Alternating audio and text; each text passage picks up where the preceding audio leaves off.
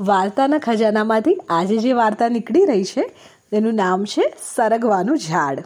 સરગવું એટલે ડ્રમસ્ટિક તમને ભાવે છે? મને તો બહુ જ ભાવે છે. સરગવાની કઢી પણ સરસ લાગે, સરગવો સાંભારમાં નાખે તો પણ સરસ લાગે, અને મને તો એકલો એકલો મીઠું નાખીને ખાવાનું પણ ગમે. તમે પણ ખાજો, બહુ જ હેલ્ધી હોય. ઓકે, તો ચલો વાર્તા શરૂ કરીએ. આ વાર્તા થોડા દિવસ પહેલાં હું મારી સ્ટુડન્ટને હિન્દી ભણાવતી હતી, એમાં એક ચેપ્ટર હતું. અને મને બહુ જ ગમી ગયું. એટલે મને થયું કે આ તો મારે મારા બચ્ચા પાર્ટી સાથે શેર કરવી જ પડશે. તો ચાલો સાંભળીએ વાર્તા સરગવાનું ઝાડ. એક ગામ હતું. એ ગામમાં ત્રણ દીકરા અને તેની મમ્મી. એ લોકો રહેતા હતા. એક બહુ જ મોટા ઘરમાં રહેતા હતા. અને એક ઘરની બહાર એક મોટું સરગવાનું ઝાડ હતું. એ સરગવાના ઝાડ પર બહુ જ સરસ સરગવો થાય. હવે આ લોકો જે હતા ને, આ ત્રણ ભાઈઓ એ લોકો પાસે ખૂબ પૈસો હતો, ખૂબ પૈસો હતો. એ લોકો એકદમ રિચ હતા, એમની પાસે મોટું ઘર હતું ગોલ્ડ જ્વેલરી સોનું, ચાંદી બધું બહુ જ હતું. પણ એકવાર એમને ધંધામાં નુકસાન થયું બિઝનેસમાં લોસ થયો. અને એમની પાસે જે મની હતા ને એ બધા જ જતા રહ્યા. હવે એ લોકો એકદમ ગરીબ જેવા થઈ ગયા હતા. એ લોકો માંડ માંડ કંઈક મેનેજ કરીને ખાવાનું ખાઈ રહ્યા હતા. આજે કંઈક વાસણ વેચી આવે, કોઈ દિવસ કોઈ ગોલ્ડ જ્વેલરી વેચી આવે. અને આમ તેમ કરીને પોતાનું ચલાવતા હતા. હવે એવું કરતાં કરતાં તો એવો ટાઈમ આવી ગયો ને કે એમની જ્વેલરી, વાસણો બધું જ ખતમ થઈ ગયું હતું. હવે કશું વેચવા માટે બચ્યું પણ નહોતું. અને બહુ જ જરૂર હતી કે એ લોકો ફાઇનલી બહાર જઈને કંઈક કામ કરીને અર્ન કરવાનું, કમાવાનું શરૂ કરે. પણ આ ત્રણેય ભાઈઓને એમની મમ્મી વિચારતા હતા કે પહેલાં આપણે કેટલા રીચ હતા, કેટલા ધનવાન હતા. આપણી પાસે આટલો મોટો બિઝનેસ હતો, આપણે લોકોને જોબ પર રાખતા હતા. અને હવે આપણે બીજા પાસે જઈને કામ માંગીએ ને જોબ કરીએ તો તો કેવું લાગે? આપણી તો રેપ્યુટેશન જ ના રહે. એટલે એવું તો આપણે કરવું જ નથી. એવું કરીને જેમ તેમ જેમ તેમ કરીને માંડ માંડ જે થોડું ઘણું મળે એ ખાઈને ચલાવતા હતા. પણ બહાર એવું બતાવે કે ના, બધું બરાબર છે. અમે તો બહુ જ પૈસાવાળા છે અમારી પાસે બધું છે જ. ધીરે ધીરે આવું બધું કરતાં કરતાં એમના વાસણો જ્વેલરી જે બધું હતું એ બધું પણ વેચી લીધું. અને હવે તો કશું બચ્યું જ નહોતું. પૈસા લાવવાના ક્યાંથી એટલામાં સરગવાની સિઝન આવી અને એમના ઘરની બહાર એક મોટું સરગવાનું ઝાડ હતું. તો આ ભાઈઓ શું કરે? રાત્રે ચૂપકેથી ઝાડ પર ચઢે અને સરગવા તોડી લાવે. અને એક સરગવો વેચવાવાળી શાકવાળી હતી ને, એને રાત પડે વેચી દે. અને શાકવાળી એને રોજ થોડા પૈસા આપી જાય. અને એ જે થોડા પૈસા મળે, એમાંથી આ લોકો પોતાનું ખાવા પીવાનું માંડ ચલાવી રહ્યા હતા. આવું ચાલ્યા કરે. રોજ રાત્રે પેલી સરગવાવાળી આવે, આ લોકો ઝાડ પરથી સરગવો તોડીને એને આપે અને પેલી એમને થોડા પૈસા આપે. હવે એવું કરતાં કરતાં માંડ માંડ એમનું ચાલતું હતું, પણ એમને કામ તો કરવું જ નહોતું. હવે એવામાં એમના ઘરે એક મહેમાન આવ્યા. મહેમાન આવે એટલે એની તો આગતા સ્વાગતા કરવી જ પડે. એને તો પ્રોપરલી વેલકમ કરવું પડે, સરસ ખવડાવ પીવડાવવું પડે. એને તો આવું કશું જ ખબર પડવી જ ના જોઈએ કે આવું કંઈક છે ઘરમાં. ફાઇનાન્શિયલી એ લોકોની પરિસ્થિતિ આવી ખરાબ છે.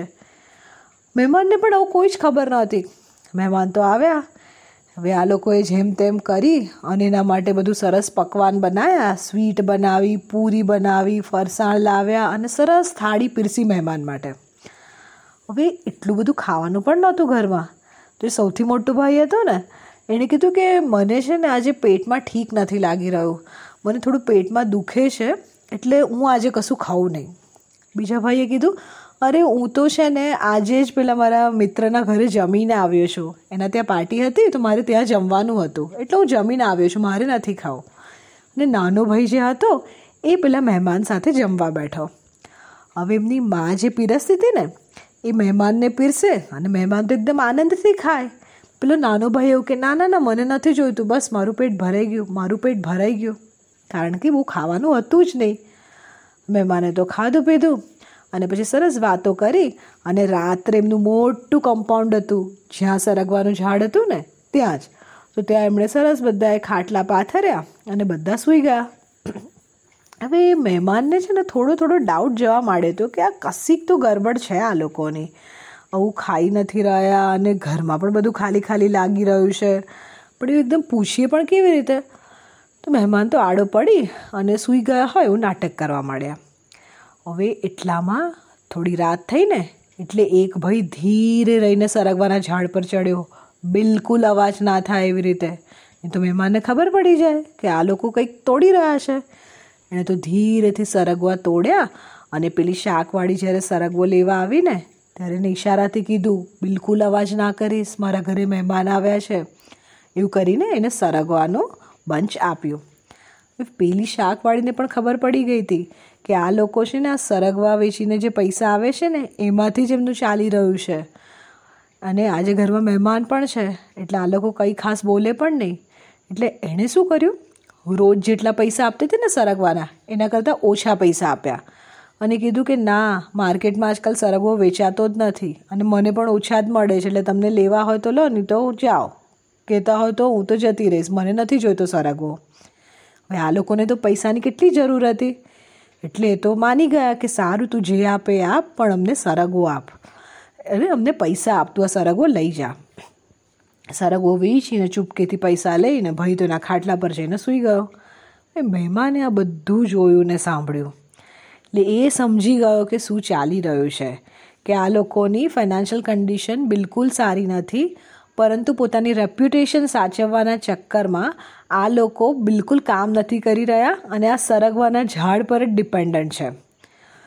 મહેમાને જ્યારે અડધી રાત થઈને જોયું કે બધા લોકો સૂઈ ગયા છે શાંતિથી ત્યારે એણે એક હથોડી લીધી અને એણે તો સરગવાના ઝાડને કાપવાનું શરૂ કર્યું.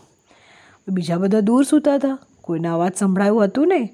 એણે તો થોડીક વારના અંદર ઠાક ઠાક ઠાક હથોડી મારી અને આખું સરગવાનું ઝાડ પાડી નાખ્યું અને ત્યાંથી જતો રહ્યો. જેવું સરગવાનું ઝાડ પડ્યું, એવો એકદમ અવાજ આવ્યો. એટલે બધા ભાઈઓ તો ફટાફટ ફટાફટ ઉઠી ગયા કે શું થયું શું થયું? અને બહાર આવીને જોયું, તો એમનું સરગવાનું ઝાડ તો પડી ગયું હતું. હા, જોઈને લોકો તો એકદમ સ્તબ્ધ થઈ ગયા શોક થઈ ગયા. અને એમને ખબર પડી કે આ કામ આપણા પેલા મહેમાને જ કર્યું છે. અને એમને બહુ ગુસ્સો આવ્યો કે કેટલો ખરાબ મહેમાન કહેવાય ગેસ્ટ આવા હોતા હોય. આપણે એને આટલી સારી ખાતરદારી કરી, આટલું જમાડ્યું અને આપણી, આપણું જ સરગવાનું ઝાડ કાપી ગયો કે જેનું આપણને આટલી બધી હેલ્પ મળતી હતી, કે જેના પરથી લીધે આપણને પૈસા મળતા હતા અને આપણે એના પર જ ડિપેન્ડન્ટ હતા. આ જોઈને ભાઈઓ તો બહુ જ દુઃખી થયા. અને એમની એમની મમ્મીને કીધું કે, મમ્મી, જો હવે કશું પણ થાય રેપ્યુટેશનને બધું વિચાર્યા વગર અમારે બહાર જઈને નોકરી કરીને કમાવું જ પડશે, તો જ આપણું ઘર ચાલશે. અને ફાઇનલી એ ભાઈઓએ બધું ખોટું દેખાડ અને બધું છોડી અને બહાર ગયા અને એ લોકોએ અલગ અલગ પોતાની સ્કિલ પ્રમાણે કામ કરવાનું શરૂ કર્યું. અને એમને કામ પણ મળી ગયું. ધીરે ધીરે એમને પૈસા મળવા માંડ્યા. અને જેવા પૈસા મળવા માંડ્યા એવા ઘરમાં સારું ખાવાનું આવવા માંડ્યું. એમના ઘરમાં તો સરસ ઘી દૂધની પણ કોઈ કમી ના રહી. અને ધીરે ધીરે કરતાં કરતાં એમની પરિસ્થિતિ ઘણી સુધરવા માંડી. આવું સરસ છ મહિનામાં તો એમણે ઘણું સારું કમાવા માંડ્યા. અને હવે એમને કોઈ ખાવા પીવાની ચિંતા રહી નહોતી. છ મહિના પછી પેલો મહેમાન ફરીથી આવ્યો. અને જ્યારે મહેમાન ફરીથી આવ્યો ને, ત્યારે તમને શું થ, લાગે છે? કે શું કર્યું હશે બધા ભાઈઓએ? તમને ખબર છે એમણે શું કર્યું? બધા ભાઈઓએ મહેમાનને ખૂબ પ્રેમથી બોલાવ્યા, બેસાડ્યા, જમાડ્યા અને આ વખતે બધા ભાઈઓ સાથે જમાય મહેમાનની. સરસ જે બધા પકવાન બન્યા હતા ને, બધા સાથે બેસીને જમ્યા અને એમણે મહેમાનને કીધું કે અમે તમારો ખૂબ ખૂબ આભાર માનીએ છીએ. થેન્ક યુ સો મચ તે રાત્રે તમે સરગવાનું ઝાડ કાપીને ખાલી એ ઝાડ નહોતું કાપ્યું. પણ તમે અમારા અંદર જે ખોટી શરમ રહેલી હતી ને, એને તોડી નાખી હતી. અને કારણ કે એ શરમને સંકોચ તૂટ્યા, અમે બહાર ગયા અને અમે કામ કર્યું અને કમાવાનું શરૂ કર્યું અને અમારી પરિસ્થિતિ સુધરી. તો એ બહુ જ જરૂરી હતું કે તમે સરગવાનું ઝાડ કાપી નાખ્યું. એક ક્ષણ માટે તો અમને બહુ ખરાબ લાગ્યું કે તમે અમારા સાથે બહુ ખરાબ કર્યું, કે અમારું એકમાત્ર સહારો જે ઝાડ હતું એને કાપી નાખ્યું. પણ હવે અમને સમજાય છે કે તમે એ કર્યું, ત્યારે અમને રિયલાઇઝ થયું કે અમારે અમારા પગ પર ઊભા થવું પડશે અને કામ કરવું પડશે. અને આજે એના જ લીધે અમે આટલી પ્રગતિ કરી શક્યા છે. તો અમે તમારો ખૂબ ખૂબ આભાર માનીએ છીએ. કે બાળકો, તો શું સમજે આપણે આજની વાર્તામાંથી? કે મહેનતનો કોઈ જ વિકલ્પ નથી હોતો અને કોઈ કામ નાનું કે મોટું હોતો નથી. રાઈટ આપણે હંમેશા ઉદ્યમી બનીને હાર્ડવર્ક કરવું જોઈએ. તો જ આપણે આપણું જીવન સુંદર રીતે જીવી શકીએ છીએ. હોપ કે તમને આજની વાર્તામાં મજા આવી હશે. નવી વાર્તા સાથે ફરીથી મળીશ. ત્યાં સુધી બાય બાય